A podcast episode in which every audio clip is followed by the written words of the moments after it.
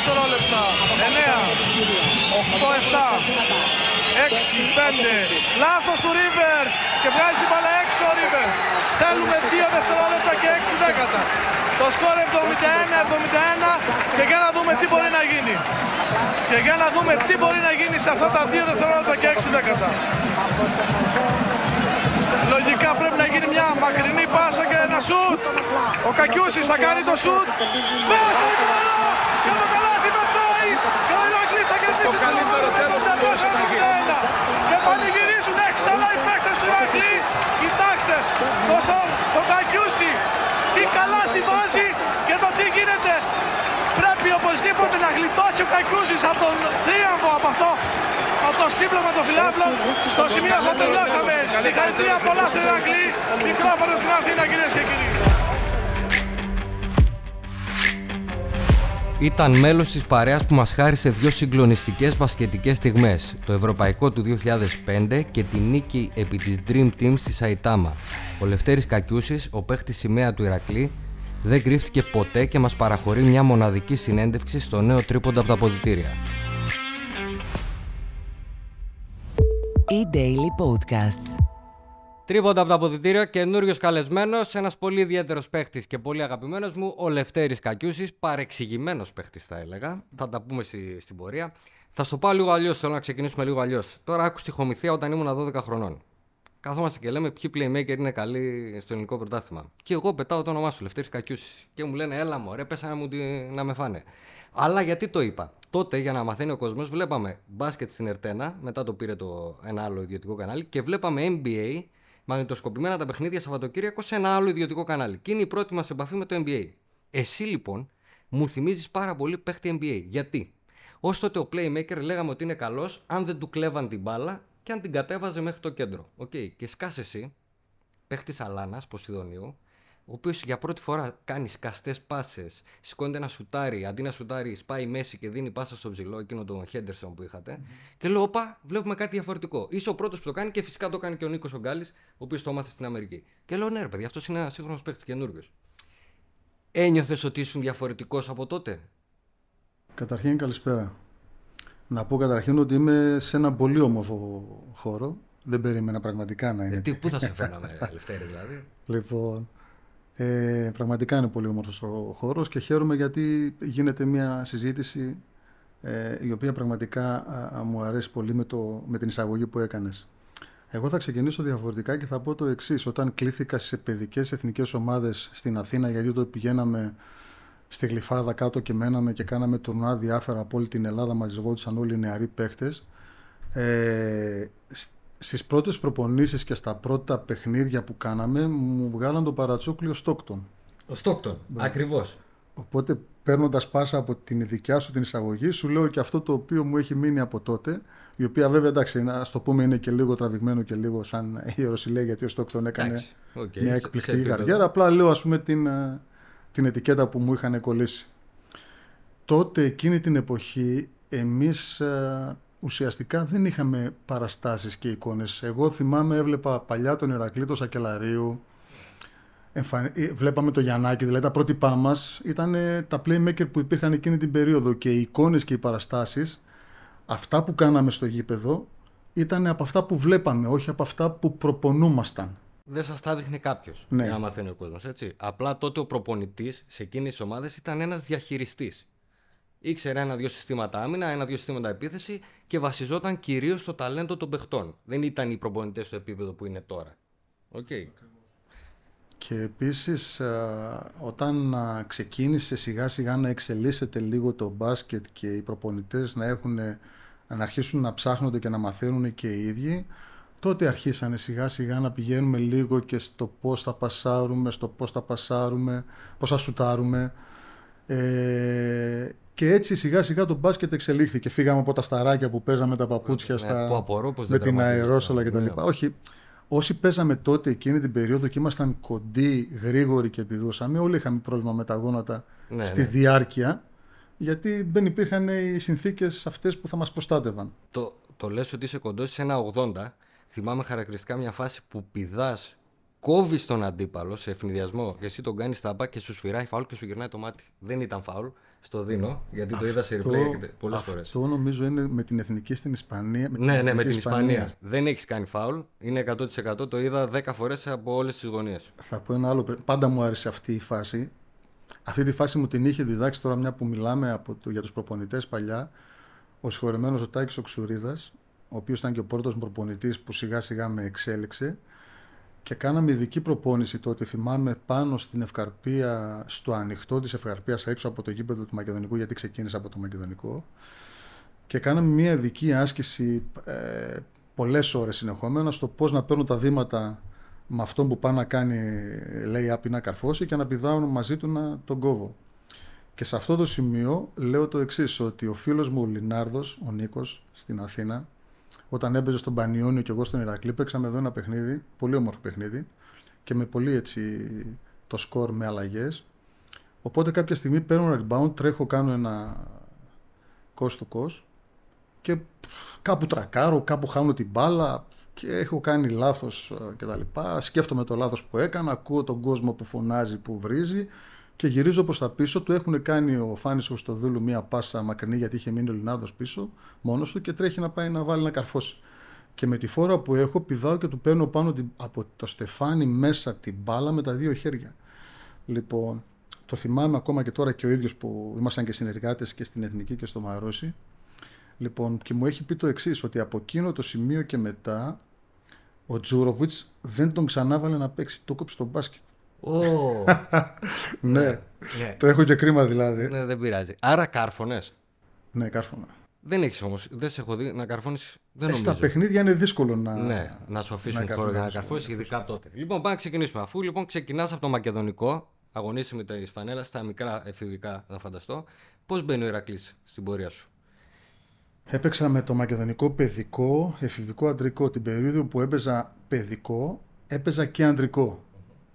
Οπότε ήμουνα στα 15-16 χρόνια, ήμουνα ήδη, είχα συμμετοχή σε ελληνικέ ομάδες που σημαίνει ότι ψήνεσαι πλέον, ότι έχεις γίνεσαι κανονικός παίκτης, κανονικός άντρας. Έχεις παραστάσεις. Μπράβο. Ε, παιδικοφηβικά ήμασταν, πήγαινα το Μακεδονικό, πηγαίναμε μάλλον γιατί είχα και άλλους πολύ καλούς παίκτε που κάνανε καριέρα μετά.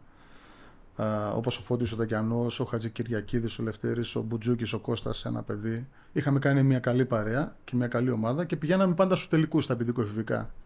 Και εμείς παίζαμε και στο αντρικό και ανεβάζαμε την ομάδα του Μακεδονικού συνεχώς κατηγορίες.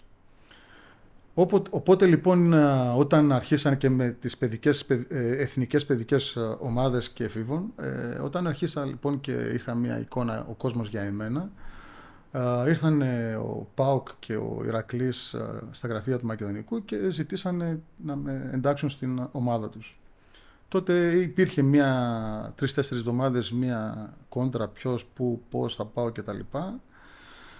Ε, η αλήθεια είναι ότι ε, ενώ στο, στον Ηρακλή με ήθελε ο προπονητής, στον Μπάουκ περιμένανε να έρθει ο προπονητής. Οπότε η απόφασή μου ήταν κέρια και νομίζω και καλή και σωστή επέλεξα τον προπονητή που με είχε δει και που με ήξερε και που με ήθελε στην ομάδα. Από το να μπω σε ένα ρίσκο να πάω σε μια ομάδα η οποία δεν είχε πάει. Ο προπονητής ερχόταν και δεν ήξερε ποιος είμαι. Ωραία. Ε, προσπαθώ λίγο να καταλάβω το σκεπτικό σου. Δηλαδή, εκείνη την περίοδο για να μαθαίνουν και οι νέοι, το μπάσκετ είναι στη Θεσσαλονίκη. Όλοι παίζουμε μπάσκετ. Είναι ο Άρης και ο Πάουκ που διεκδικούν πρωταθλήματα. Είναι ο Ερακλής που είναι πάντα μέσα στην Οχτάδα, παίζει ωραίο μπάσκετ, αλλά και γενικότερα στη Θεσσαλονίκη, όπου και αν πας, βλέπεις παιδιά να παίζουν μπάσκετ σε εξωτερικά γήπεδα. Δηλαδή, εμείς όταν δεν βρίσκαμε γήπεδο, τρυπούσαμε μια κάσα από τη λαϊκή και το κάναμε μπασκετ αυτοσχέδια για να παίζουμε μπάσκετ. Αρχίζουν και βγαίνουν πολλοί παίχτες από τη Θεσσαλονίκη για να τροφοδοτήσουν ομάδες. Γνώμη μου είναι ότι πήγε στον Ηρακλή σκεπτόμενος, γιατί σε θεωρώ ακόμα και νεαρό, ότι λειτουργούσες πάντα λίγο σαν μεγάλος Δηλαδή, σαν προπονητής παίχτης, και θα σου το εξηγήσω γιατί, πας στον Ηρακλή για να γίνεις ηγέτης από την πρώτη μέρα. Κάνω λάθος; Όχι, έτσι ακριβώς. Φοβήθηκες να πας στον Πάοκ που ήδη υπήρχαν 4-5 καλοί παίχτες, μήπως δεν βρεις βασικό ρόλο; Αυτό έγινε; Όχι, δεν υπήρχαν. Ε, δεν πίστευα δηλαδή ότι και στον Πάοκ να πήγαινα δεν θα πετύχαινα. Απλά επειδή όπως λες και εσύ όταν αρχίζεις και μπαίνεις μέσα στο γήπεδο από μικρή ηλικία αρχίζεις και οριμάζεις, αρχίζεις και σκέφτεσαι αναγκαστικά, αρχίζεις και βλέπεις τα πράγματα ίσως πιο κοντά στην πραγματικότητα. Εγώ εκείνη τη στιγμή ο Πάουκ από ό,τι θυμάμαι είχε τον Τζάκι ε, playmaker, τον Χωτοκουρίδη. Ε, υπήρχαν δηλαδή παιδιά τα οποία μπορούσα εύκολα να περάσω, πίστευα. Σε, αλλά αυτό που δεν ήξερα και ένιωθα άβολα ήταν ότι ο προπονητής Αν θα σε... δεν με ήξερε. Ναι, στα σχέδιά του. Δηλαδή με ήθελε μεν ο Πάουκ, αλλά ο προπονητής ήταν, ε, νομίζω θα ήταν ο Νιούμαν, ο, ο Νιούμαν, ναι, ε, που ερχόταν και δεν είχα καμία σχέση, δεν ήξερε καν και τα λοιπά. Και μάλιστα θυμάμαι την ημέρα που μου είπαν ότι πρέπει να έρθεις να σε δοκιμάσει, εκεί νομίζω ότι έβαλα μια τελεία. Α, δεν ήθελες καν να δοκιμαστείς; Δεν ήθελα καν να- να δοκιμαστώ, ναι. Οκ. Επέλεξα δηλαδή κατευθείαν την, α, τον κύριο Μαρκόπουλο, ο οποίος πραγματικά α, έδειξε μεγάλη θέληση να με εντάξει στην ομάδα και έτσι αποφάσισα να πάω στον Ηρακλή. Ωραία. Πάμε λοιπόν. Ο Ηρακλής τότε είναι μια ομάδα που έχει έναν-δυο μεγάλους παίχτες. Για να λέμε τα πράγματα με το όνομά τους. Είναι πάντα μέσα στην εξάδα, αλλά δεν καταφέρνει ποτέ να μπει να σπάσει το δίπολο Άρης ΠΑΟΚ. Οκ. Γιατί, τι έλειπε από τον Ηρακλή εκείνη την περίοδο; Ε, νομίζω ότι η ομάδα τότε είχε, στην, κα- είχε στην, στην ομάδα όταν πήγα εγώ είχα συναντήσει παίχτες παλιούς και πολύ έμπειρους. Δηλαδή ήταν ο Αλεξανδρής, ο Πιλαφίδης, ο Τζάμος, α, ο Κουματσιώτης, ο Θανάσης. Ήταν δηλαδή, είχε, είχε πάρει παιδιά τα οποία είχαν κάνει το κύκλο τους και ήρθανε ας πούμε στον, α, στον Ηρακλή στα τελειώματά τους. Ε, νομίζω και αυ- ότι αυτή ήταν και η αιτία η οποία ήταν λάθος η δομή του Ηρακλή ως προς το μέλλον. Α, εννοείς ότι τους έλειπε το κίνητρο; Το κίνητρο ε, ήταν κορεσμένοι, ε, δεν είχαν φιλοδοξία, δηλαδή είχαν πετύχει. Ναι, αλλά ότι και άλλες είχαν- ομάδες είχαν ένα μείγμα έμπειρων με νέα παιδιά. Τότε νομίζω στον Ηρακλή ήταν μόνο οι έμπειροι. Δεν Μόνο οι υπήρχαν νέα έμπειροι, παιδιά, οκ. εκτός από τον Δημήτριο Παπαδόπουλο, ο οποίος ήταν και ο μοναδικός νέος παίκτης, ε, ο οποίος είχε έρθει από το Μελιτέα αυτός μία χρονιά πριν από ό,τι πήγα εγώ μετά. Ε, και αυτό νομίζω ήταν το στοιχείο που έλειπε από τον Ηρακλή. Μόλις έγινε η- το επόμενο βήμα να ενταχτούν στην ομάδα ίσως πιο νέα παιδιά, πιο φιλόδοξα, α, με διάθεση και με στόχο, ε, έγινε το κάτι διαφορετικό. Φυσικά σε όλο αυτό, έτσι πάμε στο επόμενο στάδιο που γράφεται και η ιστορία του Ηρακλή, με την έλευση του Dave του Ingram. Του Ingram. Ωραία. Αφού τον αναφέρεις λοιπόν, για μένα είναι πολύ ξεχωριστός παίχτης. Γιατί; Ο Ingram αγωνίζεται στο NBA, το ξέρουμε όλοι, έρχεται, αρχίζει και σκοράρει. Αλλά δεν κάνει μόνο αυτό ο Ingram. Ο Ingram είναι ένα φόβητρο για τις άλλες ομάδες γιατί δεν μπορείς να τον κόψεις κανένας. Δηλαδή, αν το μαρκάρει κοντός, είναι άνετος με την τρίπλα, δεν μπορείς να τον παίξεις. Αν το μαρκάρει ψηλός, ο Ingram ήταν πολύ δυνατός, δεν μπορούσε να τον παίξεις στο σμπρόξιμο ούτε στη δύναμη. Ήταν ένας πολύ ξεχωριστός παίχτη. Κατ' εμέ δεν του έχουν αποδοθεί τόσο πολύ το πόσο καλός ήταν, γιατί ήταν τότε η κόντρα Γκάλι, Ingram κτλ. κτλ. Θεωρείς ότι ο Ingram είναι μέσα στη- στο top 3 ξένων παιχτών που έχουν έρθει ποτέ στην Ελλάδα; Με 100%. 100% έτσι. Ήταν ο παίκτης ο οποίος απλά έπρεπε να του δώσει την μπάλα κάπου. Ακριβώς αυτό. δηλαδή και το γρήγορο σου είχε και την τρίπλα είχε και την οξυδέρκεια να, να δει παίχτη στο γήπεδο είχε. Τα είχε όλα. Ήρθε σε μεγάλη ηλικία, αλλά ποτέ δεν το έδειξε. Ήταν άριστος επαγγελματίας. Ποτέ δεν έδειξε την ηλικία του ή το... Ναι, Γιατί και φυσικά. την ηλικία του δεν έδειξε. Ναι, μα δεν, δεν, την έδειξε. δεν την έλεγε και ο ίδιος. Όταν έρχεται ένας ε, Αμερικάνος σε μεγάλη ηλικία, φαντάζεσαι ότι θα σου βγάλει κόποση. Το ελληνικό μπάσκετ είναι διαφορετικό, έχει περισσότερο ξύλο, περισσότερο σμπρόξιμο. Ναι. Φαντάζεσαι ότι κάποια στιγμή όλα αυτά θα βγουν στο γήπεδο. Στον Ingram δεν βγήκαν ποτέ. Να πω το εξής για τον David.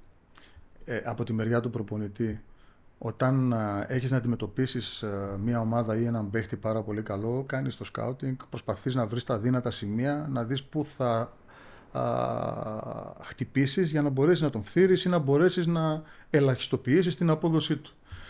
Με τον Dave δεν νομίζω ότι μπορούσες να βρεις ένα σημείο το οποίο θα προσδοκάζει να τον κάνεις Έτσι ακριβώς είναι. είναι Είναι, ανοιχτή στο είναι παιχνίδι. ο Νίκος, ο Ingram έτσι. και ο ακριβώς. Μπάνε. Ο Μπάνε ήταν, είναι περισσότερο σουτέρ, δηλαδή Ναι. ήταν πιο ολοκληρωμένος παίκτης. Έγινε μετά. Αλλά ο Ingram και ο Γκάλης ήταν δύο παίκτες που δεν μπορούσαν να τους μαρκάρεις για κανένα λόγο είτε με ζώνη είτε με τρεις παίκτες πάνω του, είτε να αλλάζει συνέχεια ποιος θα το μαρκάρει. Δεν μαρκάρονταν με τίποτα.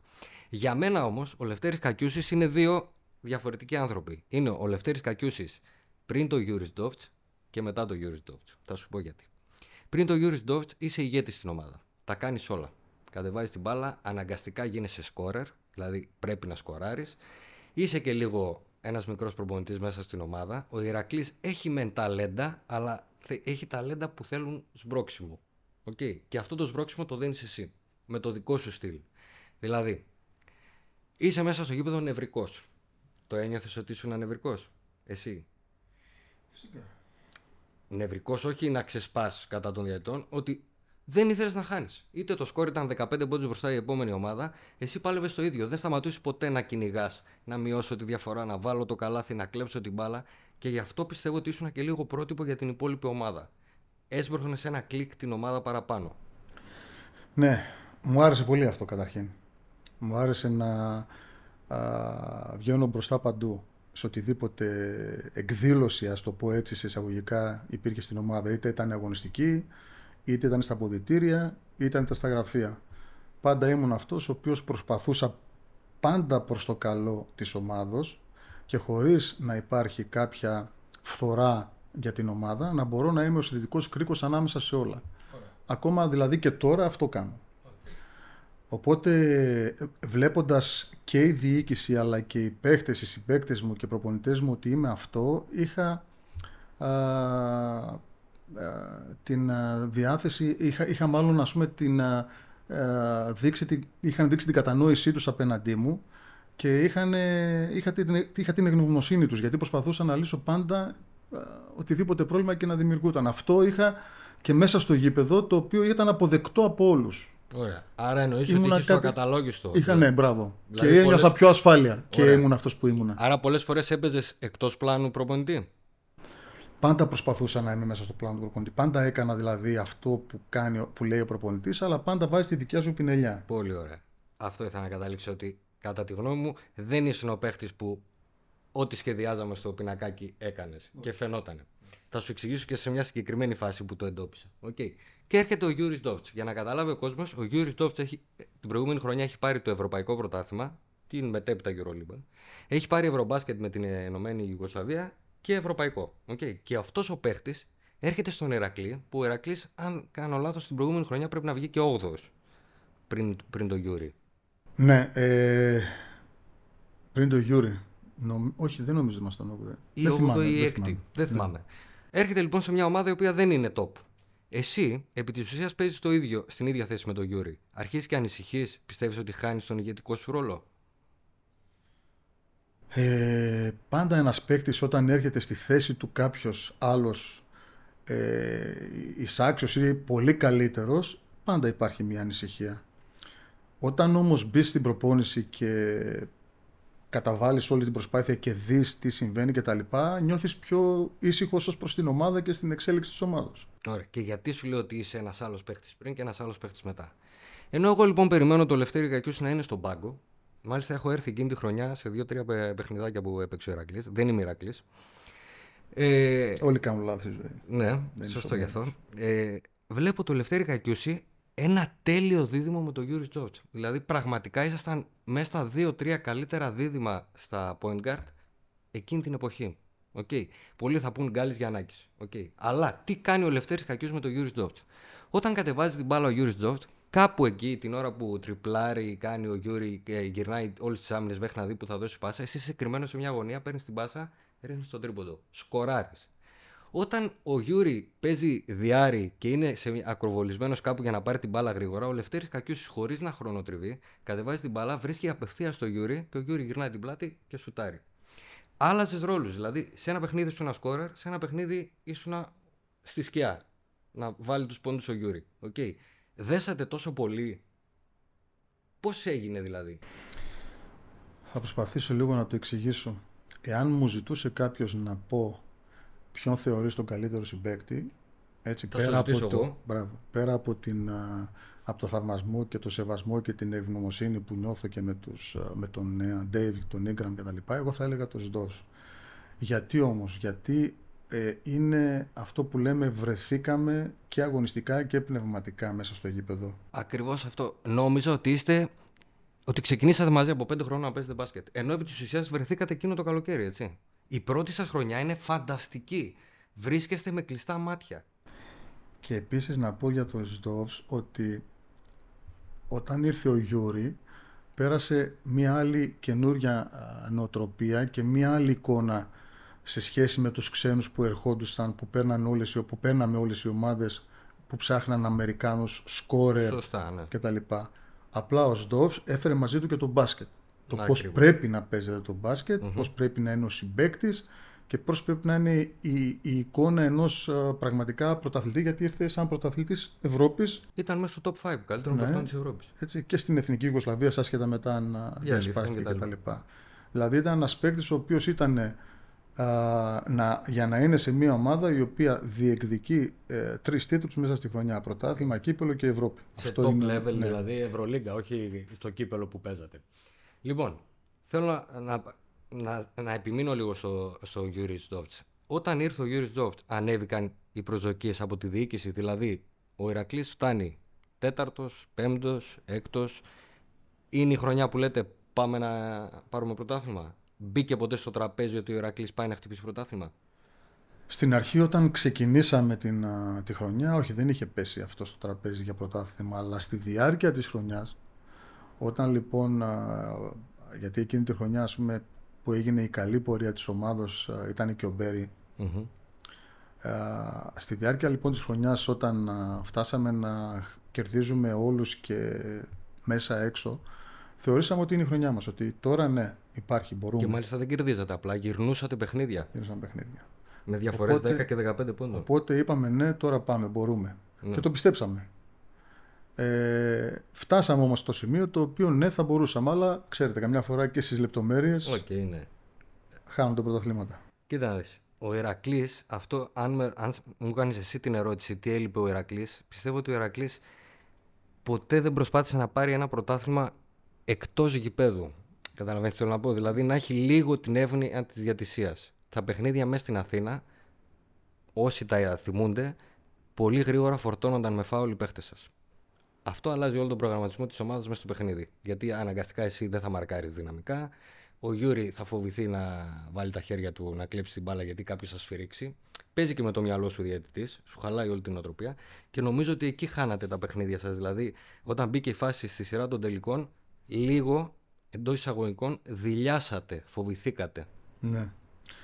Να σου πω, επειδή ε, ο λόγος είναι δημόσιος και πρέπει λίγο να είμαστε προσεκτικοί και θα πρέπει να δώσουμε τα εχέγγυα στη νέα γενιά να αρχίσει να αποβάλει από το μυαλό της και τη σκέψη της ότι υπάρχουν και άλλα πράγματα εκτός από το γήπεδο. Ε, θα πω ότι εντάξει, κάποιες ομάδες, μάλλον οι δυνατές οι ομάδες οι οποίες ε, μπορούν και κερδίζουν και έχουν την αποδοχή όλων έχουν καλύτερα, κάποια καλύτερα σφυρίγματα μέσα στην, ε, στην έδρα τους ή εν πάση περιπτώσει στους αγώνες κτλ. Αλλά δεν είναι το κύριο. Το κύριο πρέπει να έχεις μια ομάδα η οποία να βασίζεται πρώτα στις δυνάμεις σου, να αποδείξεις ότι μπορείς να κερδίσεις εσύ και κάποια στιγμή ενδεχομένως να πάρεις ένα σφύριγμα που θα σε βοηθήσει. Okay, καταρχήν, να πω όμως, να σταματήσω να, και να πω το εξής για το συγκεκριμένο πρωτάθλημα που χάσαμε. Δεν είναι μόνο η διαιτησία το κέριο σημείο στο να μπορέσει να σε κερδίσει κάποιος. Θα, θα σας θυμίσω λοιπόν στο παιχνίδι που παίξαμε, ήμασταν 1-1 στα playoffs και παίξαμε τον Ολυμπιακό. Και όποιος κέρδιζε πήγαινε για πρωτάθλημα, πήγαινε στην τελική φάση. Ενώ ε, ήμασταν 1-1 και πήγαμε να παίξουμε με τον Ολυμπιακό στην Αθήνα, ο Γουόλτερ Μπέρι, ο Μπέρι, στο ζέσταμα, πόνεσε η κοιλιά του και δεν αγωνίστηκε στο παιχνίδι. Okay. Και την άλλη χρονιά πήγε στον Ολυμπιακό. Α, OK. Okay. Οπότε μην τα ρίχνουμε όλα στους διαιτητές. ναι, ναι. Καταρχήν δεν εννοώ ότι μια ομάδα ε, μπορεί να επηρεάζει τους διαιτητές. Ε, όταν παίζατε με τον Παναθηναϊκό και ήταν ο Νίκος Ογκάλη. Προφανώς ο διαιτητής, όταν δει ότι κάποιος μαρκάρει λίγο πιο σκληρά τον Νίκο τον Γκάλη, θα σφυρίξει πιο εύκολα. Το καταλαβαίνω, το κατανοώ. Ναι. Δεν λέω ότι είναι παράλογο. Εντάξει, για να διατυπώνουμε σωστά τα πράγματα. Λοιπόν, ο Ηρακλής λοιπόν δεν καταφέρει να μπει στο να πάρει το πρωτάθλημα, αλλά θέλω να μου πεις αν θυμάσαι το πιο τρελό τρίποντο που έχεις βάλει στην καριέρα σου. Θα σου πω, αλλά θα πω κάτι που ξέχασα πριν ε, και νιώθω ε, υπόλογος, θα, ίσως είναι, μου δίνεται ευκαιρία αυτή τη στιγμή να α, πω τη συγγνώμη μου γιατί και πέρυσι ήμουνα πολύ με τους διαιτητές, α, okay. ναι, ήμουνα λίγο κάπως α, επιθετικός αλλά δεν έκανα κάτι εσκεμμένα, δεν έκανα κάτι επίτηδες, μου βγήκε έτσι. Ε, ζητάω δηλαδή την ταπεινά της συγγνώμη μου για ό,τι έχω κάνει για πέρυσι. Ελπίζω να με συγχωρέσουν, με όλους τους φίλους είμαι έτσι κι αλλιώς. Ε, απλά μου δόθηκε ευκαιρία τώρα και το θυμήθηκα και ήθελα να το εκφράσω. Τώρα για το πιο τρελό τρίποντο. Εντάξει, το πιο τρελό τρίποντο ήταν φανταστικά της Αντίπ. Ωραία. Πάμε λοιπόν να μαθαίνει ο κόσμος. Ο Ηρακλής, η ελληνική ομάδα λοιπόν, διεκδικεί να μπει στον τελικό του Ευρωπαϊκού Κυπέλου. 2,4 πριν, το, πριν τη λήξη κάνει επίθεση ο Rivers, τον πιέζεις πολύ και αναγκάζεις τον, το Rivers, το δικό μας, του Ολυμπιακού, για να μαθαίνει ο κόσμος, τον αναγκάζει να κάνει λάθος και να βγάλει την μπάλα έξω. Okay. Εκεί, αν υπήρχε κανονικός, ε, οι προπονητές του σήμερα, δηλαδή τύπου ο Μπράντοβιτς Σιβκοβιτς, θα σας σταύρωνε όλους. Γιατί πρώτον, δεν παίρνετε time out, επαναφέρετε χωρίς κανένα σύστημα την μπάλα, δηλαδή ούτε έχετε κοιταχτεί μεταξύ σας, δεν ξέρετε τι θα κάνετε. Επαναφέρει την μπάλα ο, παίχτης, ο συμπαίκτης σου, κλέβει την μπάλα εν μέρη ο αντίπαλος της αντίπ, αλλά χτυπάει σε ένα πόδι και φτάνει σε σένα η μπάλα και την πετάς και αυτή η μπάλα μπαίνει μέσα. Και ο Ερακλής κερδίζει 71-74 και πάει στους τελικούς του Ευρωπαϊκού Κυπέλου. Κοιμήθηκες εκείνο το βράδυ. Να προσπαθήσω να κάνω το speaker και να, να πω ακριβώς όλη τη φάση όπως έγινε. Λοιπόν, έχει ο River την μπάλα και όπως αναγκαστικά, ω όλο το παιχνίδι ήμουν εγώ αυτός που το μάρκαρα ε, και προσπαθώ να του παίξω άμυνα. Νομίζω ότι ήταν ε, η καλύτερη άμυνα που έχω παίξει στη ζωή μου σε εκείνη τη φάση γιατί ήταν ένας εκπληκτικός παίχτης, ένας πολύ καλός στο ένας εναντίον είναι, ενός. Είναι, ο χρόνος είναι υπέρ του, είναι η τελευταία υπέρ του, επίθεση. Ναι, και τα έχει όλα. Δύο φορές προσπαθεί να σε περάσει και του έχει κλείσει το δρόμο. Ναι. Χαρακτηριστικά. Και ήταν, ε, θυμάμαι δηλαδή όλη τη φάση, το πώς σκέφτηκα, το πώς θα μαρκάρω, πού θα μαρκάρω, πώς θα το σταματήσω και νομίζω ότι είναι πολύ πιο σημαντικό από το καλάθι που πετύχαμε μετά. Γιατί, γιατί ενώ έχω κλέψει την μπάλα, έχω κάνει φοβερή προσπάθεια σε όλο το παιχνίδι. Παίζαμε τότε, παίζαμε 35, λεπτά. Ναι, θα ναι. ξεδέναμε τα κορδόνια για ναι, να ναι, ξεκουραστούμε. Ναι, λοιπόν, και ενώ έχω, δεν έχω καθόλου αναπνοήσει, είμαι πολύ κουρασμένος, εκεί που γίνεται το out, πολύ σωστά λες ότι γιατί δεν πήραμε time out, αλλά δεν είχαμε time out, ε, εκεί που έχω πάει στην άκρη και προσπαθώ να κινηθώ για να πάρω την μπάλα, ξαφνικά βλέπω μία μπάλα μπροστά μου. Πάει προς τον κούβελα η μπάλα. Πάει προς τον και, πάει, έρχεται, και τη βλέπω μπροστά μου. Ε, το μόνο που ήταν να έμενε να κάνει ήταν να σουτάρω. Δεν σούταρες. Ναι. Δεν Ήταν πολύ μακριά και, και έπρεπε να σουτάρω για να φτάσω στο καλάθι. Ναι. Και πήγαν όλα κατευθείαν και πήγε το καλάθι. Μα χαρακτηριστικά, αν δεις το βίντεο, είναι ένας φίλαθλος του Ηρακλή την ώρα που κλέβεις την μπάλα, ορμάει φυσικά, βρίζει το Rivers, να μην πούμε τι λέει κτλ. Και, και όταν μπαίνει το τρίποντό σου, ο άνθρωπος δεν ξέρω τι έκανε. Εκτοξεύτηκε, ήταν άνθρωπος ρουκέτα, βρέθηκε μέσα στο γήπεδο. Κανείς δεν το πίστευε. Βέβαια, και πάλι η παράταση θα πηγαίνατε. Κάτε με θα το πέραν το παιχνίδι. Δηλαδή, το ελέγχατε στα 20 λεπτά του παιχνιδιού ήσασταν καλύτεροι από την Αντίπ. Φυσικά μετά στο τελικό να μην τα θυμόμαστε, δεν καταφέρατε να το. Ναι. Ε, να πω όμως ότι εκεί μου λες ότι αισθάνθηκα, δεν αισθάνθηκα τίποτα γιατί έχασα το φως μου. Ξαφνικά είδα 50 ανθρώπους πάνω μου, δυσκολευόμουν να, να αναπνεύσω και τελικά κάποιος άρχισε να τους τραβάει. Ναι. Και νομίζω ότι έτσι σώθηκα κιόλας. Δηλαδή, είναι η ωραιότερη το... στιγμής σαν παίχτης.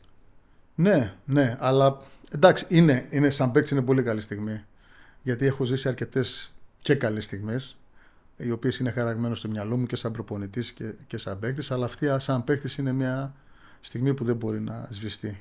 Τα ευρωπαϊκά παιχνίδια τα βλέπε λίγο. Όπως και ένα τελευταίο καλάθι με τον Άιρ στο κύπελο. Ναι, το θυμάμαι. Αριανός είναι δυστυχώς. Ναι. ναι. Με το, στο κύπελο που μπήκε ένα καλάθι ναι. και μετά. Ναι. Απλά δεν ήταν τόσο τρελό, ήταν λίγο πιο οργανωμένο. Ναι, ναι. Okay. Τα ευρωπαϊκά παιχνίδια τα χαιρόσουν περισσότερο, είχες ένα περισσότερο κίνητρο; Ναι. Ήταν κάτι διαφορετικό η Ευρώπη τότε σε σχέση με το τώρα. Τώρα είναι κάτι συνηθισμένο. Ναι, βλέπεστε πολλές περισσότερες φορές και τα λοιπά. Τότε, Τότε ήταν λίγα τα να συμμετείχες σε Ευρώπη, να, να κατέληγες σε μια θέση που θα σου έδινε το δικαίωμα να συμμετάχει στην Ευρώπη, είτε στην Ευρωλίγκα, είτε στην, στην Ευρώπη γενικά, ήταν σαν να έχεις πάρει, σαν να έχεις κάνει άθλος, σαν να ναι, ναι, ναι, πάρει πρωτάθλημα. Και όταν πήγαινες να παίξεις, αισθανόσουν ένα δέος. Τώρα είναι κάτι το φυσιολογικό. Έχει γίνει σαν πρωτάθλημα και είναι φυσιολογικό και πλέον αναζητούνται οι ομάδες να παίξουν. Να παίξουν. Σε παρακαλώ να πας να παίξεις σε διοργανώσεις πλην της Ευρωλίγα. Ναι, πλην της Ευρωλίγα. Ωραία. Λοιπόν, ξέρω ότι οι αθλητές δεν μπορούσατε να φύγετε από τις ομάδες. Το έμαθα από τους αθλητές που φιλοξενώ εδώ πέρα λόγω του δελτίου. Okay. Θα σου κάνω μια ερώτηση και θέλω να μου απαντήσεις ειλικρινά. Αν μπορούσες να φύγεις, αν ήταν αλλιώς ο νόμος, θα έφευγες από τον Ερακλή νωρίτερα; Είναι μια πάρα πολύ δύσκολη ερώτηση γιατί ε, ήμουνα πολύ ευχαριστημένος εκεί που ήμουνα. Αγάπησα την ομάδα, την αγαπώ την ομάδα. Δέθηκα με την ομάδα, με το περιβάλλον, με τον κόσμο, η οποία, τους οποίους ευχαριστώ ακόμα και τώρα για τα μηνύματα συμπαράστασης που στέλνουν. Ε, μου ήταν πάρα πολύ δύσκολο να φύγω. Και να πω το εξής, ότι όταν έφυγα και πήγα στον Μπάουκ, δεν έφυγα. Ο Ερακλής με διώξε. Ναι, μου το είπανε κι άλλοι. Το ξέρω, το γνωρίζω. Που δεν, που δεν το είχα πει ποτέ. Μετά από 20 χρόνια, βέβαια, σε μια τελευταία συνέντευξη που είχα δώσει, ε, το είπα. Δεν ήθελα να φύγω από τον Ηρακλή γιατί πραγματικά αισθανόμουν η οικογένειά μου, αισθανόμουν το σπίτι μου, αισθανόμουν κάτι διαφορετικό. Ε, κάποια στιγμή είχε τεθεί ένα θέμα τότε με τον Ολυμπιακό, με τον Κόκαλη ε, στην ομάδα, εμένα και τον Παπαδόπουλο και τα λοιπά, τον Δημήτρη τον Παπαδόπουλο, το οποίο μετά δεν προχώρησε, αλλά και τότε ακόμα όταν μου το είπανε, όταν μου είχε γίνει μια πρόταση από κάτω από την Αθήνα και τα λοιπά, ε, σφίχτηκε λίγο το στομάχι μου, ήμουν λίγο άβολα, ακόμα και εκεί, που τότε Ωραία. ας πούμε όλοι οι αθλητές θέλανε να πάνε εκεί. Okay. Άρα... Ήθελα, δεν ήθελα. Okay. Για να καταλάβω όμως το σκεπτικό δεν ήθελες να καινούριε παραστάσεις, δεν ήθελες να πας σε άλλο level ή φοβόσουν ότι α, εδώ είμαι πρώτος στο χωριό. Θα κατέβω κάτω, θα ξανακυνηγήσω από την αρχή το ρόλο μου. Αυτό φοβόσουν. Όχι, δεν φοβόμουν αυτό. Δεν φοβόμουν αυτά. Απλά ε, εγώ είμαι άτομο που όταν είμαι κάπου καλά, ευχαριστημένος και γουστάρω. Δεν είσαι. Ναι. Okay. Και υπήρχε ένα δέσιμο. Εγώ ήμουν στον Ηρακλή, τώρα μιλάμε τώρα για μια 20 ετία. Μια, ζωή. Παίχτης, προπονητής, ακόμα και τώρα, ας πούμε, μια 20 ναι, Έτσι, αυτό το δέσιμο που υπάρχει με αυτή την κατάσταση, δύσκολα μπορείς να την. Ναι, παρόλα αυτά είσαι επαγγελματίας παίχτης. Ναι, αλλά. Πρέπει να τα σκεφτείς όλα. Νομίζω ότι τότε οι αμοιβές και σε εμάς ήταν ε, πολύ καλές. Ναι, ικανοποιητικότατες. Από, από έλλειψη στόχων. Από έλλειψη στόχων. Ε, κοίταξε, πάντα ήμασταν μια ομάδα η οποία προσπαθούσαμε να φτάσουμε κάπου, πηγαίναμε κάπου και δεν το πιάναμε. Το, το okay. πιάναμε ναι, το, το αγγίζατε. Ήσασταν ναι. εσείς και ο Πανιόνιος. Ναι, αυτές, δηλαδή εμείς, κοίταξε, ο Πανιόνιος, εμείς και το Περιστέρι ήμασταν μία μετά το mm. Περιστέρι. Ναι. Έτσι, που εμφανίστηκε. Αλλά εμείς και ο Πανιόνιος ήμασταν ε, στις ίδιες. Ε, είχατε ακριβώς το ίδιο μοτίβο. Δηλαδή πάντα φτάνατε στο νερό, αλλά ποτέ δεν πίνατε. Ακριβώς τα ίδια προβλήματα είχε και ο Φάνης. Ε, ο Φάνης όμως πήγε στον Παναθηναϊκό. Αυτό. Εκεί θέλω να καταλήξω. Κατάλαβες; Εσύ επιλέγεις λοιπόν το 1997, φεύγεις από τον Ερακλή, όπως είπες, σε διώξαν, δεν έφυγες, και πας στον Μπάουκ. Τολμηρή απόφαση γιατί λόγω της αντιπαλότητας. Ναι. Συνάντησες προβλήματα στη μετάβαση; Πολλά. Πολλά. Ε, τότε υπήρχε μία καλή εικόνα ή μάλλον είχε φύγει ο Μπάνε και υπήρχε μια κακή εικόνα ας πούμε, γενικά με το κλίμα, με τον Μπάουκ, με τα προβλήματα που είχαν κτλ. Και ουσιαστικά έγινε αυτή η κίνηση αλλά όλος ο κόσμος περίμενε να δει από όλους τους παίκτες που ήρθαν εκείνη τη χρονιά να αναπληρώνει το κενό του Μπάνε. Ακριβώς. Αλλά το κενό του Μπάνε είναι κάτι διαφορετικό, κάτι άλλο. Ήμασταν διαφορετικά όλοι αυτοί που ήρθαμε στον Μπάουκ. Δεν είναι ότι φεύγει ο Μπάνε. Ο Πάουκ έχει αλλάξει νοοτροπία. Ναι. Κατάλαβες; Ο Πάοκ, ας πούμε, ήταν πάω για πρωτάθλημα. Εκείνη η ομάδα δεν πήγαινε για πρωτάθλημα για να μην λέμε ε, ψέματα. Δηλαδή, διεκδικούσε κάποια παρουσία στο ελληνικό πρωτάθλημα τρίτο-τέταρτο, αλλά σίγουρα δεν είχε τα εχέγγυα για να πάει να χτυπήσει πρωτάθλημα. Το ξέραμε όλοι. Το ξέραν όποιοι βλέπαν μπάσκετ, ξέραν ότι το πρωτάθλημα θα κρυθεί στην Αθήνα. Τελείωσε. Από τη στιγμή που μπήκαν οι Αμερικάνοι, ο δεύτερος Αμερικάνος και φέρναν καλούς Αμερικάνους, δίναν λεφτά οι Αθηναίοι, δεν γινόταν να χτυπήσουμε πρωτάθλημα. Ήταν σίγουρο. Okay. Εσύ όμως, σαν κακιούσης, όταν πας στο Μπάουκ, θα μου επιτρέψεις, επειδή σου είπα ότι σε παρακολουθούσα, δεν παίζεις καλό μπάσκετ. Ναι. Γιατί; Δεν παίζω καλό μπάσκετ. Ε, προσπαθώ να καταλάβω και να ενταχθώ ας πούμε, στο κλίμα της ομάδος, στο τι θέλει ο προπονητής στην ομάδα. Προπονητής ο κύριος Φλεβαράκης, έτσι; Ο κύριος Φλεβαράκης ε, και ο Σερφ. Ο Σερφ. Διαφορετική η Φλεβαράκης με Σερφ. Ναι. Ο οποίος για να λέμε λίγο και το, την πραγματικότητα τότε, να τα πω λίγο από την αρχή για να καταλάβεις και να καταλάβει και ο κόσμος. Εγώ είχα πάει με ένα πολύ καλό συμβόλαιο στον ΠΑΟΚ, τριετίας. Ε, με κάποια συμφωνία με τη διοίκηση της ομάδος, με στόχους προκαθορισμένους έτσι για να φτάσω σε ένα συμφωνητικό και σε ένα συμβόλαιο το οποίο είχαμε συμφωνήσει ε, που δεν μπορούσα να πάρω από την αρχή για να μην χαλάσω το κλίμα με τους άλλους παίκτες στην ομάδα κτλ. Όταν λοιπόν πήγα στον ΠΑΟΚ και ξεκίνησα να παίζω πιάνοντας τους στόχους αυτούς με κάλεσε η διοίκηση να αλλάξουμε το συμβόλαιο. Ε, αυτό εγώ το θεώρησα ατιμία. Δηλαδή είμαι και, εγώ είμαι λίγο άτομο με αξιοπρέπεια και κρατάω το λόγο του. Έχω λόγο. Όταν λοιπόν ένιωσα ότι η διοίκηση ας πούμε με κοροϊδέψει, θέλει να με κοροϊδέψει, θέλει να αλλάξει κάτι το οποίο πριν δύο μήνες είχαμε συμφωνήσει. Και εγώ το τήρησα. Και εγώ το τήρησα. Ε, θεώρησα ότι και ψυχικά και σωματικά αλλά και το μυαλό μου είχε χαλάσει και έπρεπε να βρεθεί μια λύση. Ε, η τότε διοίκηση λοιπόν με έστελνε στο κάτω γήπεδο για προπόνηση πίσω από το παλέ μέχρι να αλλάξω το συμβόλαιό μου. Εντάξει, εγώ δεν είμαι ένα άτομο που όταν μου λένε τι να κάνω το κάνω. OK. Okay. Άρα έπεσα μέσα. Οπότε, υπήρχε λόγος οπότε που δεν υπήρχε σοβαρός, ναι, ναι.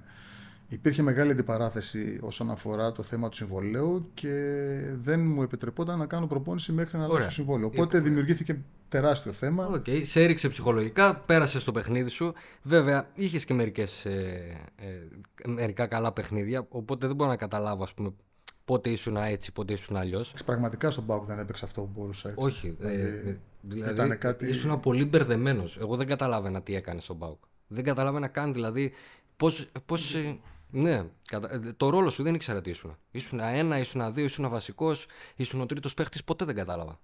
Δεν ξέρω γιατί.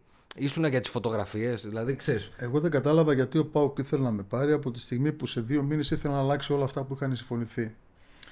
Είχα μιλήσει τότε με τον κύριο Σερφ ε, για αυτά τα θέματα. Δυστυχώς δεν μπορούσε να μου απαντήσει. Ναι, ο άνθρωπος δεν ήταν ναι, και δεν μπορούσε να κάνει και κάτι Ωραία, παραπάνω. Με τον προπονητή όταν μιλούσες όμως δεν προσπαθούσε να σου δώσει ένα κίνητρο. Δηλαδή παίξε και του χρόνου βλέπουμε. Ήταν απαγορευμένο να κάνω προπόνηση. Με την ομάδα εννοείσαι. Ε. Ναι. Δεν έκανες δηλαδή τη μισή χρονιά δεν έκανες προπονήσεις με την ομάδα; Όχι, από ένα σημείο και μετά δεν έκανα. Στην αρχή έκανα και μετά πήγαινα κάτω στο άλλο γήπεδο μέχρι να. Και ο προπονητής πώς το δέχτηκε; Πώς έπαιρνε αποστολή δηλαδή; Ε, δεν, δεν πήγε να κάνω αποστολή μετά. Από κάποια σημεία και μετά δεν πήγε να κάνω αποστολή. Ωραία. Δεύτερη χρονιά γιατί μένεις; Γιατί προσπαθούσαμε να δούμε να βρούμε λύση. Έπρεπε να. Ε, ε, δεν με αφήνανε κιόλας να φύγω. Έπρεπε να φύγω και δεν μπορούσα για να φύγω. Ε, δεν μπορούσες να φέρεις μεταγραφή; Ε, τότε το μοναδικό λάθος, έκανα τεράστιο λάθος. Το Κλαούντιο Κολτεμπέλα μου έφερε μια πρόταση ουσιαστικά σαν φίλος από την Ιταλία, από την Κίντερ Μπολόνια. Ναι, και δεν έφυγα. Ε, τώρα με συγχωρείς. Ναι, τώρα ναι. Τώρα ναι. Okay. Τώρα χτύπαμε. Σε έρχεται η Κίντερ, σε ζητάει για να ναι. καταλαβαίνει ο κόσμος. Ε, στην Κίντερ Μπολόνια παίζει ο Ντανίλοβιτς. Okay. Ήταν ομάδα που έπαιρνε. Μετά. Εντάξει. Ναι. Ε, ναι. Θέλω να πω ότι ήταν μεγάλη ομάδα στην Ιταλία. Okay. Μεγάλος σύλλογος, ιστορικός. Σε λέει να πας να λύσεις όλη αυτή την παρεξήγηση που υπάρχει στη ζωή σου, όλο αυτό το πρόβλημα και εσύ δεν πας και λες θα επιμείνω. OK, okay. άρα καταλαβαίνω γιατί και μένεις τόσο καιρό ενεργός σε μια ομάδα που έχει ζόρια. Είσαι ένας άνθρωπος που δεν τα παρατάει εύκολα. Okay. Αρχίζεις και λες το μπάσκετ σαν παίχτης τελειώνει; Ναι. Ε, εδώ να πω ότι είχα και κάποια θέματα με τα πόδια μου εκείνη την περίοδο, με τα γόνατά μου. Δεν φαίνεται. Ναι, εντάξει. Σαν ε, θεατής, δεν φαίνονται οι τραυματισμοί σου, αν εννοείς αυτό. Δηλαδή, δεν έχασες σε εκρηκτικότητα, δεν έχασες σε άλμα. Προφανώς, όσο περνάει η ηλικία μας, χάνουμε σε αντοχέ. Αλλά σε ένα τραυματισμοί σου, εγώ δεν τους κατάλαβα. Εμένα όμως ψυχολογικά με, μου έχουν, με έχουν επηρεάσει. Οπότε, ο Σούλης ο Μαρκόπουλος τότε πήγε στο μακεδονικο ε, και ενώ εγώ έχω μείνει ελεύθερος με προσφυγή και τα λοιπά από τον ΠΑΟΚ μου λέει δεν έρχεσαι στο Μακεδονικό. Στο δεύτερο γύρο πήγαμε. Να δούμε μήπως μπορέσουμε να σώσουμε την. Ο Μακεδονικός είναι Α1 ή Α2. Α1. Α1, OK. Okay. Δεν έρχεσαι στο Μακεδονικό να δούμε μήπως μπορέσουμε να σώσουμε την ομάδα στο δεύτερο γύρο. Μέχρι τον πρώτο γύρο ο Μακεδονικός δεν έχει νίκη. Mm-hmm. Και εκείνη την περίοδο, στο δεύτερο γύρο που πάει ο Σούλης ο Μαρκόπουλος, πάω και εγώ. Γίνονται και κάποιες αλλαγές. Κάνουμε, αν θυμάμαι καλά, έξι νίκες. Θέλαμε άλλη μία, δεν τα καταφέραμε και, η ομάδα έπεσε. Έπαιξες και στην Α2. Όχι. Εκείνη λοιπόν τη χρονιά ο συγχωρεμένος ο Μεσάικος ε, μου λέει: Δεν θέλεις να αναλάβεις την ομάδα στην Α2 κατηγορία; Σαν προπονητής. Σαν προπονητής. Oh. Και εκεί ξεκινάει, ξεκινάει η καριέρα μου σαν προπονητής. OK. Okay. Άρα βρήκαμε τον υπεύθυνο που έγινες προπονητής. Για μένα ήσουν πάντα προπονητής. Okay. Δηλαδή, από τη στιγμή που ξεκίνησες να παίζεις μπάσκετ, ήξερα ότι θα καταλήξεις να είσαι προπονητής. Και τώρα πάμε λοιπόν, αφού το ανέφερες, στην περίοδο σαν προπονητής. Okay. Για να μαθαίνει ο κόσμος, ε, οι νέοι, είσαι μέσα στην ομάδα, στο team που η εθνική μας κερδίζει την ε, Dream Team, το USA, και Ναι. βγαίνουμε δεύτεροι. Ήσουν μέσα στο τεχνικό επιτελείο. Πρώτον, θα σε πάω κατευθείαν στην εθνική και μετά θα γυρίσω τα επιτεύγματά σου σαν ε, προπονητής σε κλαμπ. Σε διάλεξε ο Παναγιώτης Γιαννάκης, σε κάλεσε ο Παναγιώτης Γιαννάκης να μπει στο team; Όχι. Τότε εκείνη την περίοδο ε, ε, ο Βασιλακόπουλος, ε, ο πρόεδρος Βασιλακόπουλος, ο κύριος Βασιλακόπουλος, συγγνώμη, είχε πει από την αρχή της περίοδου ότι θα πάρω, Έλληνα, θα πάρω προπονητή Έλληνα σύμφωνα με τη βαθμολογία που θα βγουν οι ομάδες. Θα βγουν Οκ. δηλαδή, θα πάρουμε τους, δύο, τους τρεις πρώτους προπονητές Ωραία. να συγκροτήσουμε ένα team. Okay. Αρκεί να είναι Έλληνας. Ναι. Ωραία. Οπότε το Μαρούσι Πρώτο. πρώτο, ε, ε, Ηρακλής ε, τρίτος, Ωραία. Και ήταν και ο Πεδουλάκης με το. Ήταν και ο Πεδουλάκης Και ο στο Πεδουλάκης team. με το περιστέρι. Όχι. Το Πεδουλάκη μου είπαν ότι έγινε πρόταση, απλά αρνήθηκε ευγενικά. Ωραία. Θέλω να σε ρωτήσω, όταν σου λένε ότι ο Παναγιώτης Γιαννάκης θα είναι πρώτος προπονητής και εσύ δεύτερος, υπάρχουν κάποια κόντρα, δηλαδή ε, εσύ σκέφτεσαι ότι μήπως δεν μπορώ να βοηθήσω, μήπως δεν θα μπορέσω, να... δεν θα έχω λόγο, Κανένα. κανένα. σα ίσα το θεώρησα μεγάλη τιμή. Ωραία. Πρώτον γιατί είναι εθνική ομάδα και δεύτερον γιατί ήταν και ο Παναγιώτης ο Γιαννάκης. Γιατί ο Παναγιώτης ο Γιαννάκης δεν είναι ένα όνομα μια αμεληταία ποσότητα. Είναι ο Παναγιώτης ο βέβαια. Γιαννάκης ο Ναι. οποίος Ε, είναι ε, το μπάσκετ. Είναι οι παίχτες που άλλαξαν τον μπάσκετ στην Ελλάδα. Για μένα, εγώ έχω τοποθετηθεί- τοποθετηθεί δημόσια ότι ο Παναγιώτης Γιαννάκης και εσύ έπρεπε να είστε εφόρους ζωής προπονητές στην εθνική ομάδα. Αυτό που κάναμε δεν ήταν λίγο. Ο προπονητής στην εθνική ομάδα είναι κάτι διαφορετικό. Είναι λίγο πατέρας, λίγο ψυχολόγος, είναι μάνατζερ, είναι διαχειριστής κρίσεων. Δηλαδή, ένας καλός προπονητής σε ένα ε, ιδιωτικό κλαμπ, σε, ένα, σε μια ομάδα, σε ένα σύλλογο, αν δεν του αρέσει ένας παίχτης, κάνει μια μεταγραφή και όλα ωραία, όλα καλά. Στην εθνική ομάδα παίζεις με, με μετρημένα κουκιά. Οπότε ο προπονητής, εσείς οι δύο καταφέρατε και πήρατε από τα παιδιά που είχατε στη διάθεσή σας το 100%. Και δεν νομίζω ότι θα το κατάφερνε κανένας άλλος. Να πω το εξής. Ε, ζήσαμε, ζήσαμε πέντε μαγικά χρόνια. Καταφέραμε και μπήκαμε σε όλες τις διοργανώσεις και πάντα ο στόχος ήταν μετάλλιο. Καταφέραμε και φάραμε και χρυσό. Και, Χρυσό στο έτσι, Eurobasket. ναι.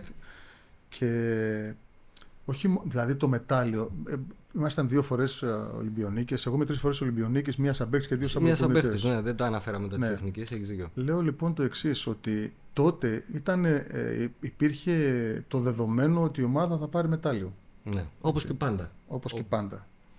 Αλλά καμιά φορά τα δεδομένα ε, δεν είναι πάντα δεδομένα, Όχι. έτσι. Έχουμε, είχαμε καλό team, αλλά οι αντίπαλοι μας δεν ήταν αμελητές ποσότητες. Ήτανε, ήτανε πάντα πολύ καλές ομάδες. Όχι πάντα. Ε, Μιλάμε για περιόδους που έχει ανέβει πάρα πολύ η Ισπανία. Είναι φυσικά η Αμερική. Είναι πάντα η Ιουγκοσλαβία. Είναι ακόμα καλή η Κροατία. Δηλαδή ε, έχει μπει, ε, είναι, είναι σε υψηλό επίπεδο. Και φυσικά υπάρχουν οι μικροί διεκδικητές που πάντα μπορούν να κάνουν το απρόβλεπτο. Και είμαστε μια ομάδα που, αν με ρωτάς, εγώ δεν πίστευα ότι θα πάρουμε μετάλλιο. Ναι. Να σου πω όμως το, το μεγαλύτερο μετάλλιο που καταφέραμε για αυτή την ομάδα είναι ότι βάλαμε στο μπασκετικό χάρτη και βγάλαμε τα παιδιά που μπήκανε. Ακριβώς. Σπανούλης, Διαμαντίδης, Εσείς διαμορφώσατε Ζήσης. ομάδα. Αυτό θέλω να σου πω ότι φτιάξατε νοοτροπία στην ομάδα. Θυμάμαι στην Ολυμπιάδα στην Αθήνα όταν βάλαμε στο παιχνίδι το Σπανούλι και το Ζήση, μας βρίζανε.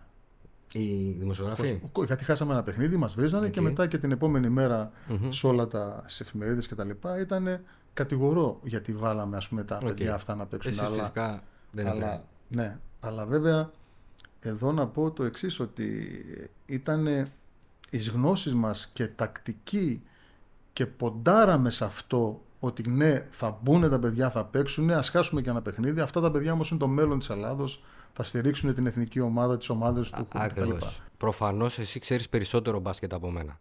Και δεν ρισκάραμε, το πιστεύαμε. Είχατε πλάνο. Ήσασταν ο Ότο Ρεχάγκελ της Εθνικής στο μπάσκετ. Ο Ότο Ρεχάγκελ όταν ξεκίνησε αποφάσισε ότι θα δουλέψει με 20 παίχτες. Αυτούς. Δεν θα αλλάζω την ομάδα κάθε χρονιά επειδή ένας έκανε πέντε καλά μάτς. Θα τον βάλω να διαταραχθεί όλη η ισορροπία. Εσείς επιλέξατε τα παιδιά και τους μάθατε το δικό σας μπάσκετ. Γιατί, αν με ρωτάς, εσύ είσαι στο μετέχνιο που αλλάζει το μπάσκετ. Πάει να γίνει από ε, έτσι όπως ήταν πολύ σύγχρονο. Σαν προπονητές και ο Παναγιώτης Γιαννάκης και εσύ δεν φημίζεστε ότι έχετε μπει στο σύγχρονο κομμάτι του μπάσκετ. Okay. Φτιάξατε όμως μια ομάδα η οποία είχε άντεχε, άντεχε το, το παιχνίδι των αλωνών. Δηλαδή, ακόμα και όταν μας πιέζαν, ήμασταν μπροστά 10 πόντους κτλ. Η ομάδα το πάλευε. Και αυτό το χαρακτήρα πιστεύω ότι το ενωτώσατε εσείς και ο Παναγιώτης. Δηλαδή, έτσι ήσασταν και σαν παίχτες. Ναι. Να πω γι' αυτό που λες για το σύγχρονο μπάσκετ. Το σύγχρονο μπάσκετ νομίζω ότι η Εθνική πάντα έπαιζε. Παίζαμε πολύ πιεστικά στην άμυνα. Παίζαμε δηλαδή άμυνα στην επίθεσή μας. Παίζαμε με run and jump, με match-up άμυνες, πολύ επιθετικές και προσπαθούσαμε πάντα να κλέβουμε την μπάλα. Βέβαια αυτό μας το επέτρεπε και η ομάδα η οποία είχαμε, τα παιδιά που είχα, η φιλοσοφία που είχαν και η θέληση που είχαν να το κάνουν. Γιατί για να κάνεις αυτά, να βάλεις αυτά τα στοιχεία μέσα στην ομάδα, μέσα στο παιχνίδι, πρέπει να το θέλουν οι παίχτες και να μπορούν και οι παίχτες. Άρα όλο το σύνολο ήταν, το κουστούμι μάλλον ήταν έτσι που μας επέτρεψε να παίξουμε αυτό το μπάσκετ. Στην ομάδα είχε τον Παπαλουκά, ο οποίος ήταν ένας playmaker δύο μέτρα. Στην ναι. ομάδα είχε τον Κακιούζη, ο οποίος ήταν ένα τεσάρι που μπορούσε να παίξει σε, με χαμηλό σύστημα πεντάρι. Είχε τον Ντικούδη, ο οποίος ήταν και αυτός 4-5, οπότε δεν δοκιμάσατε ποτέ χαμηλά σχήματα. Παίξατε του ασφαλούς, δηλαδή ούτε το Διαμαντίδη τον δοκίμασες τριάρι, διάρι, να τρέξει η ομάδα πιο γρήγορα. Παίξατε βατά. Πιέσατε πολύ στην άμυνα. Παίξαμε με τρία γκαρντ ουσιαστικά. Από τότε νομίζω ξεκίνησε, ξεκίνησε εκείνη την περίοδο ξεκίνησαν οι ομάδες και παίζανε δύο-τρία γκαρντ μαζί κτλ. Το 1-2-3, ας πούμε, όταν έχεις το Διαμαντίδη μες στην ομάδα, δεν χρειάζεται το Διαμαντίδη να παίζει μόνο άσο, μπορεί να παίξεις και τρία. Προφανώς. Άσο θα ξεκινήσει στην ναι. επίθεση, αλλά μπορεί να καταλήξει ναι. και τέσσερα. OK, okay, εννοείται. Απλά δεν ρίσκαρες. Θέλω να σου πω, είχες το Σοφοκλή. Δεν έπαιξες ποτέ να πάει μπάλα στο Σοφοκλή πάντα. Ο Σοφοκλής τροφοδοτούνταν λίγες φορές κατ' εμέ σε εκείνο το παιχνίδι. Ναι. Τέλος πάντων, σας βγήκαν όλα όμως. Δηλαδή, δεν ήταν τυχαίο ότι βγήκαν. Είχατε ένα πλάνο να, να επισημάνω να πω το εξής. Όταν μια, άμυνα, όταν μια ε, ομάδα παίζει τόσο πιεστική άμυνα σε όλη τη διάρκεια του παιχνιδιού και με συχνές αλλαγές και με μέσα έξω το, το, πάγκο και παιχνιδιού αυτή η ομάδα όταν κάνει τέτοια υπερπροσπάθεια στην άμυνα, στην επίθεση πάντα προσπαθεί λίγο, μάλλον είναι ένα κλικ πίσω από την κίνηση. Δεν μπορεί να κινηθεί τόσο γρήγορα γιατί καταναλώνεται πολύ στην άμυνα. Αυτό ήταν το μόνιμο πρόβλημα που είχαμε στην εθνική και γι' αυτό επιλέξαμε να κάνουμε κάποιες τριγωνικές επιθέσεις για να μπορεί η μπάλα να πηγαίνει στον Λάζαρο, στο low post, για να μην υπάρχει, γιατί δεν υπήρχε κίνηση έξω. Και γι' αυτό στη συνέχεια, αν θυμάστε στην, ε, ε, με την, ε, στη Ιουγκοσλαβία μετά, βάλαμε και το head off να κινούνται και να αναγκάσουμε τους παίχτες μας να κινούνται με την μπάλα. Γιατί χωρίς την μπάλα είχαμε στατικό παιχνίδι. Με την μπάλα μπορούσαν να κινηθούν και με πριν. Την μπάλα μπορούσαν να κινηθούν και, και πριν. Και το κάναμε πλέον παιχνίδι. Ναι, για να μπορούσαμε okay. να έχουμε κίνηση στην επίθεση. Γι' αυτό και τα σκόρ ήταν χαμηλά, κυρίως τα σκόρ της Εθνικής, αλλά πάντα βγαίνατε εσείς νικητές. Κανείς δεν σε υποχρεώνει στο μπάσκετ να πρέπει να κερδίζεις με 100 πόντους. Άμα κερδίζω με 70, είμαι και πάλι νικητής. Θυμάστε και τις ανατροπές που κάναμε. Έτσι. Δηλαδή η εθνική ομάδα έκανε εκπληκτικές ανατροπές σε όλα τα παιχνίδια με τις άμυνες που έπαιζε. Βέβαια. Ειδικά με τη Γαλλία είναι τώρα, έτσι. Και με τη Γαλλία, κάτι με τη Σλοβενία. Με τη Γαλλία να σε ρωτήσω κάτι. Το, το πιστεύατε ότι θα το γυρίσετε; Δηλαδή, αν έβαζες κάτω, αν το παίζαμε στο PlayStation, δεν έβγαιναν οι χρόνοι. Δηλαδή και τα φάουλ που κάνατε ψιλορισκάρατε, αρκετά ρισκάρατε. Δηλαδή, αν έμπαιναν οι βολές, δεν νομίζω ότι θα το γυρνούσαμε. Κοίταξε, νομίζω ότι όταν είσαι τόσο κοντά και όταν έχεις αυτούς τους παίχτες, ε, το τερματίζεις. Πας με όλη τη δύναμη, με όλη την προσπάθεια να κερδίσεις. Εκείνη η ανατροπή με τη Γαλλία ξεκίνησε από την εκπληκτική αλλαγή που έκανε ο Παναγιώτης βγάζοντας τον Φώτσι και βάζοντας τον Παπαδόπουλο από το, από το out που είχαμε στον πάγκο το δικό μας και μπάλα πήγε κατευθείαν στον Παπαδόπουλο και κερδίσαμε σε κλάσματα δευτερολέπτου βολές κάρφωμα. Ε, και ξανά βγήκε ο Παπαδόπουλος και ξαναμπήκε ο Φώτση και τα λοιπά. Γίνανε εκπληκτικές κινήσεις αλλά όλη η ιστορία ξεκίνησε με μια συγκεκριμένη αλλαγή. Και μετά έπειτα ας πούμε ε, χάσανε και οι Γάλλοι τις βολές και μας δόθηκε ευκαιρία. Αλλά όλη η τακτική του παιχνιδιού εκείνη στα τελευταία δύο λεπτά ήταν όλοι όπως έπρεπε να γίνει και φυσικά βοήθησε και τύχη. Τέλεια. Πάμε τώρα στα του Ηρακλή. Σου χρεώνω ότι έχεις βγάλει τα μεγαλύτερα ταλέντα της προηγούμενης γενιάς του ελληνικού μπάσκετ. Δηλαδή από τον Ηρακλή όσοι ξέρουν έχουν περάσει. Δημήτρης Διαμαντίδης, Λάζαρος Παπαδόπουλος, Σοφοκλής. Ε, είχε το Σάββα τον Ηλιάδη. Πρέπει να προπονήσεις τον Ταπούτο. Ναι. Τον ε, Καραγκούτη. Τον Καραγκούτη όχι. Δεν τον Τον πρόλαβες; Καραγκούτη Ωραία. όχι. Όλοι οι καινούργοι παίχτε που μετά πρωταγωνίστησαν περάσαν από σένα. Οκ. Τους μετέδωσες εσύ κάτι; Έβαλες ένα λιθαράκι στο πόσο μεγάλοι παίχτε έγιναν; Εδώ θέλει λίγο μια ε, εξήγηση όλο αυτό πώς στήθηκε. Ε, αποφασίσαμε και ήταν επιλογή αυτό, ε, όχι ανάγκη, να πάμε με Έλληνες παίχτες. Αποφασίσαμε να, κάνουμε, να πάρουμε νέα παιδιά ταλαντούχα ε, και μάλιστα με θεώρησαν και λίγο τρελό, Τρελό. ότι δεν θα πετύχει, ότι πρέπει να πάρουμε ξένους γιατί η ομάδα θα πέσει κτλ. Οπότε ξεκίνησα εγώ βλέποντας τον α, Δημήτρο Διαμαντίδη στην ομάδα μου, βλέποντας α, τον Παυλίδη, τον Ηλιάδη, παιδιά τα οποία δεν είχαν να ζηλέψουν κάτι από κάποιους άλλους παίχτες. Είπαμε λοιπόν ότι θα πάμε έτσι, θα στηρίξουμε την προσπάθεια αυτή, θα κάνουμε μία τομή και μία πρόταση στο ελληνικό μπάσκετ Ωραία. για να δούμε και τι μπορούμε να κάνουμε και να πετύχουν και αυτά τα παιδιά, να τους δώσουμε και την ευκαιρία τους. Ξεκινήσαμε λοιπόν το παιχνίδι, το πρωτάθλημα, κερδίσαμε τον Νία Ρίστ εντός και η δεύτερη σημαντική νίκη που κάναμε ήταν στη Γλυφάδα από τον Ολυμπιακό. Τότε όλοι πιστέψαν ότι αυτή η ομάδα μπορεί να κάνει Μπορεί. κάτι. Μέχρι και τότε όλοι πιστεύαν ότι η ομάδα θα πέσει... Θα παλεύει χωρίς- για τη σωτηρία. Ναι, θα παλεύει για τη σωτηρία. Από εκείνο το σημείο και μετά η ομάδα έκανε εκπληκτική πορεία. Παίζατε μακράν το ωραιότερο μπάσκετ. καταφέραμε απίστευτα πράγματα. Ε, δώσαμε την ευκαιρία σε αυτά τα παιδιά να βγάλουν την ταυτότητά τους στο ελληνικό μπάσκετ. Κάναμε πρόταση στο ελληνικό μπάσκετ το πώς πρέπει να κινηθεί. Αποδείξατε ότι μπορεί μια ομάδα να σταθεί με νέα παιδιά. Έτσι ακριβώς. Ε, δυστυχώς όμως ο Ηρακλής ανέκαθεν από όσο θυμάμαι την α, καριέρα μου και την πορεία μου και τα χρόνια μου στον Ηρακλή είναι μια ομάδα η οποία στρώνει το τραπέζι και ποτέ δεν κάθεται να φάει.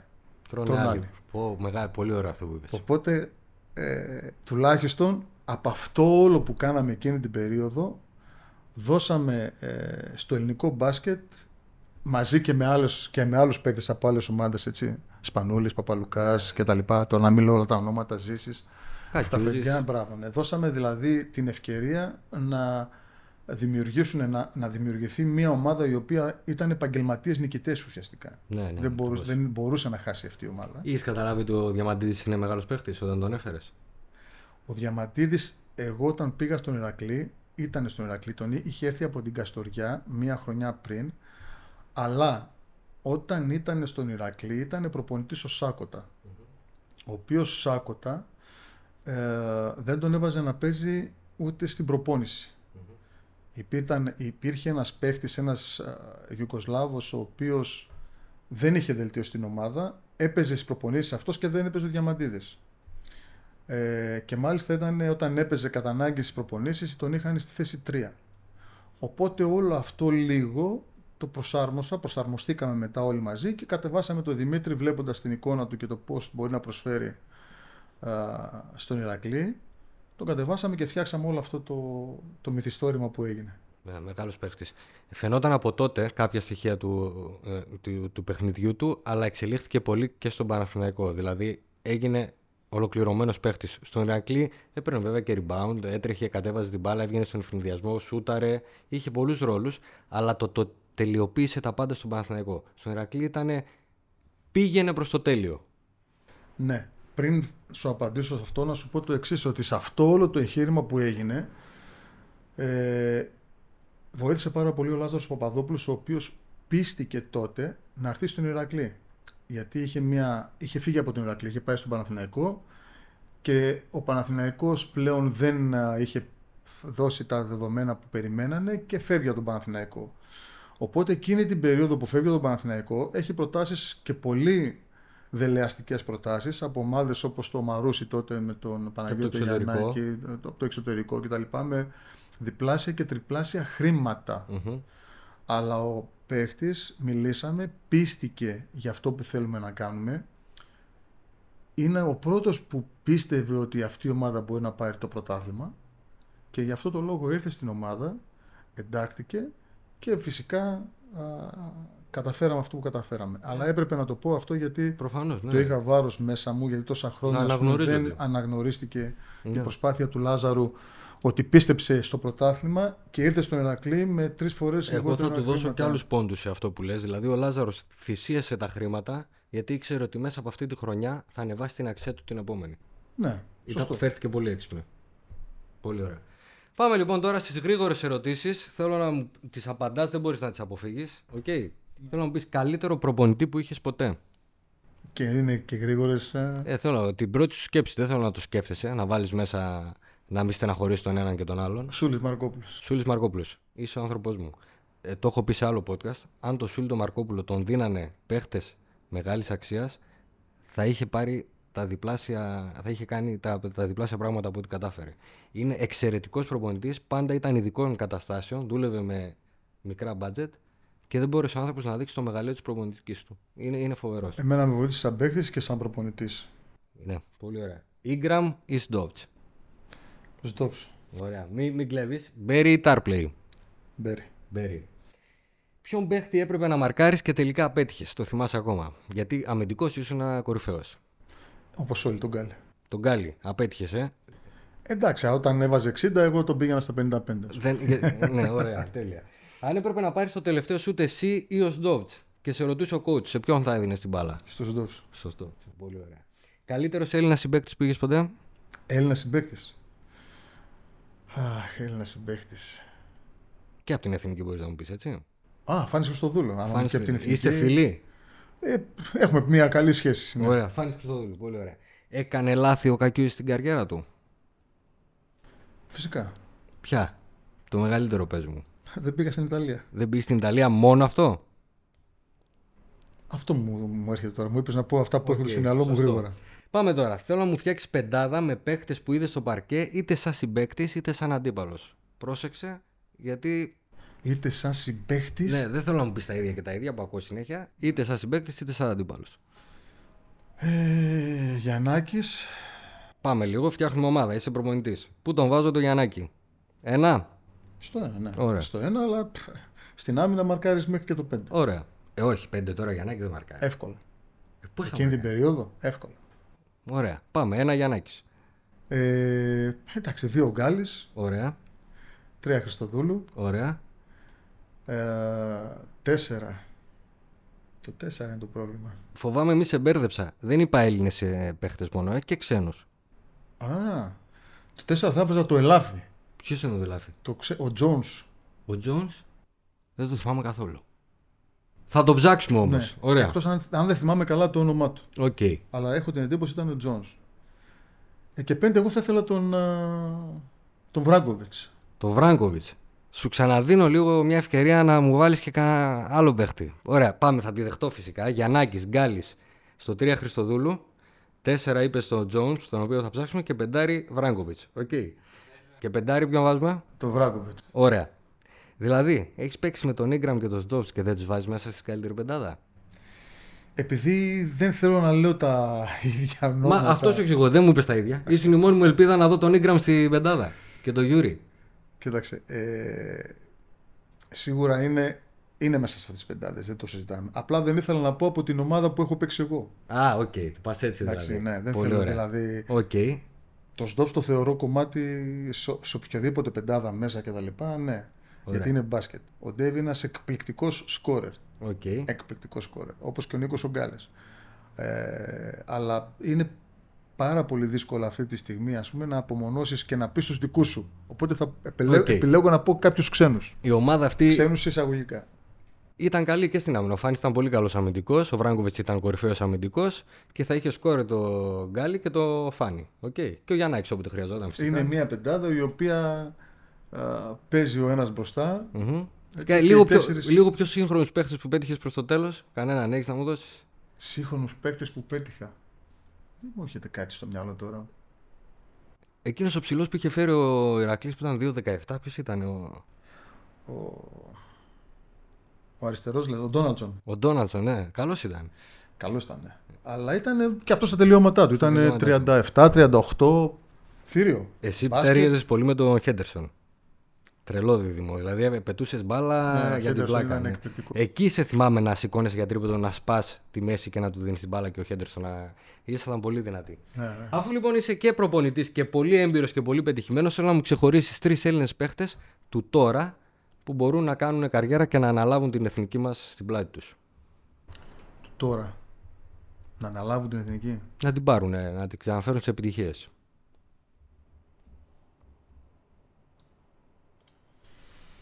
Να ξεχωρίσω, είναι λίγο δύσκολη αυτή η ερώτηση. Σου βάλα τρεις. Άμα σου βάζα έναν, τι θα γινόταν δηλαδή; Είναι δύσκολη, είναι πραγματικά δύσκολη γιατί ε, τα παιδιά...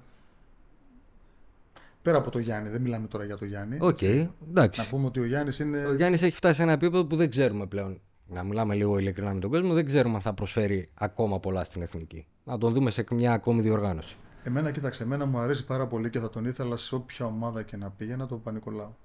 Είναι ένα παιδί το οποίο μου θυμίζει, μου- μπορεί να μου κάνει τα πάντα, να μου δώσει τα πάντα. Okay. Και γι' αυτό εξάλλου έχει και την πορεία Είναι, που έχει. έχει είναι και- αρχηγός.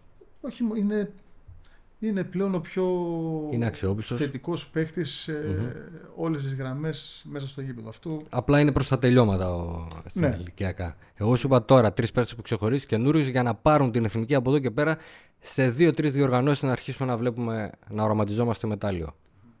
Βλέπεις κάτι; Κοιτάξτε να σας πω, πέρα από την... ε, Θα σας πω πιο μικρούς, δεν θα σας πω. Ναι, ναι, μικρούς. Αλλά να πρωταγωνιστούν. Εγώ πιστεύω πάρα πολύ σε ένα παίχτη που πιστεύει φυσικά, δεν το ξέρουν όλοι, είναι ο Λιωτόπουλος που παίζει στη 10. Ωραία. Ο Σαμαντούροφ, Οκ. τα οποία παιδιά αυτά θα τα ήθελα ακόμα και τώρα να τα... Να μπουν εθνικοί ανδρών; Ναι. Οκ. Ο Σαμοντούροφ τι θέση τον θες; Το Σαμαντούροφ το θέλω στο 4. Τέσσερα, ε. Εγώ θα τον ρίσκαρα στο 3 το Σαμοντούροφ. Να, να φέρω κάτι τελείως καινούριο. Την κίνηση Ναι. την έχει. Εγώ θα έκανα επένδυση σε αυτά τα παιδιά. Μμμ. Δηλαδή, αν ήμουν στη θέση του Ιτούδη, του κυρίου του, του coach Ιτούδη στην ομάδα, αυτά τα παιδιά θα τα έκανα στην ομάδα. Οκ. Ναι. Το δηλαδή και το- χρειαζόμασταν για ένα ψηλό. Το 11 και το 12 θα το έβαζα εκεί. Ωραία, άλλο ένα πες μου. Άλλο ένα. Ναι. Κοιτάξτε, να πω τον α, που, που μου έκανε φοβερή εντύπωση, αλλά είναι ο, να- ο naturalisé που έχουμε. Είναι ο, ο παίκτης του Ολυμπιακού βέβαια, αλλά που έπαιξε στην εθνική μας Ο ομάδα, Ο Γουοκάπ. Αλλά είναι naturalisé. Εντάξει, δεν πειράζει. Στην Ναι. εθνική μας είναι. Νομίζω ότι Τρία-τέσσερα χρόνια μπορεί, να στηριχτεί. στηριχτεί. Όχι να απλά να στηριχτεί, είναι η βάση. Ναι, είναι η βάση. Να είναι ο ηγέτης και να κινούνται όλοι γύρω από αυτόν. Είναι η βάση. Πάνω σε αυτή τη βάση, έτσι, μπορείς και, να και χτίσεις. έδειξε και χαρακτήρα. Μην Ναι. ξεχνάμε ότι ο Γόκαπ έπαιξε Ευρωλίγκα και ελληνικό πρωτάθλημα όλα τα παιχνίδια και στην εθνική μας έπαιζε 30, 30 λεπτά 35 που θα μπορούσε να πει σαν επαγγελματίας παίχτης, όπα κάτσε. Αυτό είναι το πιο δύσκολο πράγμα, δηλαδή να, σας, να εξηγήσω κάτι. Ας, πούμε, ας πάρουμε το παράδειγμα του Σλούκα που εντάξει, υπάρχουν και φωνές που διαμαρτύρονται κτλ. Είναι πάρα πολύ δύσκολο ένας παίχτης έχοντας τρεις στόχους μέσα στη χρονιά και παίζοντας σε ένα ποσοστό 25-30 λεπτά ε, να, επί 10 χρόνια, 11-12 χρόνια πάει συνεχόμενα να μπορεί να αντέξει και να μην χρειάζεται ξεκούραση στο κορμί του το οποίο θα πρέπει να επενδύσει γιατί το επόμενο συμβόλαιο που κάνει Είναι πανάκριβο. ναι, Έχεις δίκιο. οπότε θα πρέπει λίγο ο κόσμος να καταλαβαίνει ότι αυτά τα παιδιά έχουν δώσει τα πάντα, δίνουν τα πάντα απλά φτάνει η στιγμή που πρέπει κάποιος να κάνει και κάπως να κάνει και service για να μπορεί να συνεχίσει. Οκ, απλά επειδή αναφέρεις το Σλούκα, εγώ θα σου πω: Πολλοί θα πούνε και ο Γιάννης δεν ήρθε γιατί φοβήθηκε το γόνατό του ή ο Μίτογλου φοβήθηκε έναν περι- περαιτέρω τραυματισμό. Παλιά, όταν σε καλούσε η εθνική, πήγαινες. Ναι. Πήγαινες και κουτσός. Ξέρουμε δηλαδή πολλές περιπτώσεις στην εθνική που παίξαν και τραυματισμένοι κάποιοι. Οκ. Τώρα πιστεύω ότι τα καινούργια παιδιά βάζουν, επειδή έχουν, είναι επαγγελματίες και δεν, είναι, δεν παίρνουν την απόφαση μόνοι τους. Δηλαδή κάποιος σου επιβάλλει και σένα την. ε, Θα σου πει, αν θες να με έχεις manager, θα πρέπει να προσέξουμε ό,τι πει ο γιατρός. Κατάλαβες; Εγώ πιστεύω ότι η αλήθεια είναι κάπου στη μέση. Κάπου είπαν στο Σλούκα μη το ρισκάρεις. Κάπου είπαν στο Μίτογλου μη το ρισκάρεις γιατί έρχεται ένα μεγάλο συμβόλαιο που εσύ- και εσύ επιστρέφεις στην ενεργό δράση. Δεν μπορεί ο παίχτης να πάρει μόνος του την απόφαση πλέον. Δεν πρέπει να κατηγορούμε τους παίχτες τόσο πολύ. Οκ. Εντάξει, κοιτάξτε τώρα, εγώ νομίζω ότι ο, ο Σλούκας έχει μια προσωπικότητα τεράστια, μπορεί να πάρει τις αποφάσεις μόνος του, δεν χρειάζεται να ακούσει κανέναν και δεν ακούει κανέναν νομίζω, απλά ακούει το σώμα του. Το σώμα του. Προφανώς. Ξέρει καλύτερα από εμάς το Τώρα, πώς η είναι. περίπτωση του Γιάννη είναι εντελώς διαφορετική. Ε, Είναι ένας πακτολός εκατομμυρίων από πίσω Ακριβώς. και είναι χίλια πράγματα. Είναι μια επιχείρηση ο Είναι Γιάννης. μια επιχείρηση, ο οποίος δεν μπορεί να αποφασίσει μόνος του, γιατί Εννοείται. υπάρχουν ρήτρες, συμβόλαια. Είναι, 100%. έτσι, είναι δύο Πολύ ωραία. Θα σε ξαναδούμε σε πάγκο. Αυτή τη στιγμή επέλεξα να είμαι στον Ηρακλή από άλλο πόστο γιατί νομίζω ότι α, Σε χρειάζεται περισσότερο. χρειάζ- χρειάζομαι περισσότερο σε αυτό το πόστο. Αλλά σου λείπει; Πάρα πολύ. Οκ. Πάρα πολύ. Και το συγγνώμη που ζήτησα προηγουμένως από τους διαιτητές είναι γιατί ε, ε, καθόμουν στον πάγκο, λειτουργούσα, δεν μπορούσα να λειτουργήσω ως προπονητής, δεν α, είχα την ευχέρεια κτλ. Και, και μάζευα, μάζευα και κάποια στιγμή Οκ, και έδινα. σαν παίχτης έτσι ήσουν. Όσοι Ναι. σε θυμούνται, έβριζες, Απλά- δεν έκανε. Το λέω γιατί μου λείπει το μπάσκετ, μου λείπει ο πάγκος, μου λείπουν οι παραστάσεις, να εκτονωθώ, να μπω, να κάνω αυτό που θέλω, αλλά απλά δεν μπορούσα να κάνω αυτό που θέλω στον πάγκο. Ωραία. Ε, εγώ, Οπότε- εγώ νομίζω ότι εκείνη η γενιά παιχτών, εσύ δηλαδή που είσαι. Ε, που έχεις παίξει και εθνική, εσύ ο Σιγάλα, θέλω να σας δω ξανά στο μπάσκετ. Δηλαδή πιστεύω ότι θα μπορέσετε να εμπνεύσετε τα παιδιά και έχετε και τις γνώσεις, τις προπονητικές. Εσύ δηλαδή το έχεις αποδείξει και ο Γιώργος το έχει αποδείξει, σαν βοηθός. Πρέπει να μπείτε στην προπονητική ξανά. Να αναλάβετε ομάδες με μικρό budget για να δείξουμε και έναν άλλον δρόμο. Οι, budget, οι ομάδες δεν χρειάζονται μόνο εκατομμύρια. Τώρα που είπες και για τον Γιώργο, τα φιλιά μου και τα χαιρετίσματά μου. Μεγάλος σπουδαίος παίχτης και εξαιρετική συνέντευξη. Σε ευχαριστώ πάρα πολύ. Η συνέντευξη πήγε όπως τη φανταζόμουν. Είσαι χήμαρος, τα λες ωραία. Σου εύχομαι τα καλύτερα. Να είσαι Πραγματικά. καλά, σε ευχαριστώ πολύ και κάνετε εκπληκτική δουλειά σε έναν εκπληκτικό χώρο γιατί ο κόσμος δεν ξέρω αν μπορεί να το δει αυτό. Σε ευχαριστώ πάρα πολύ. Να είσαι Να είσαι καλά. καλά, ευχαριστώ εγώ. Για να μην χάνετε κανένα επεισόδιο, ακολουθήστε μας στο Spotify, στα Apple και Google Podcasts.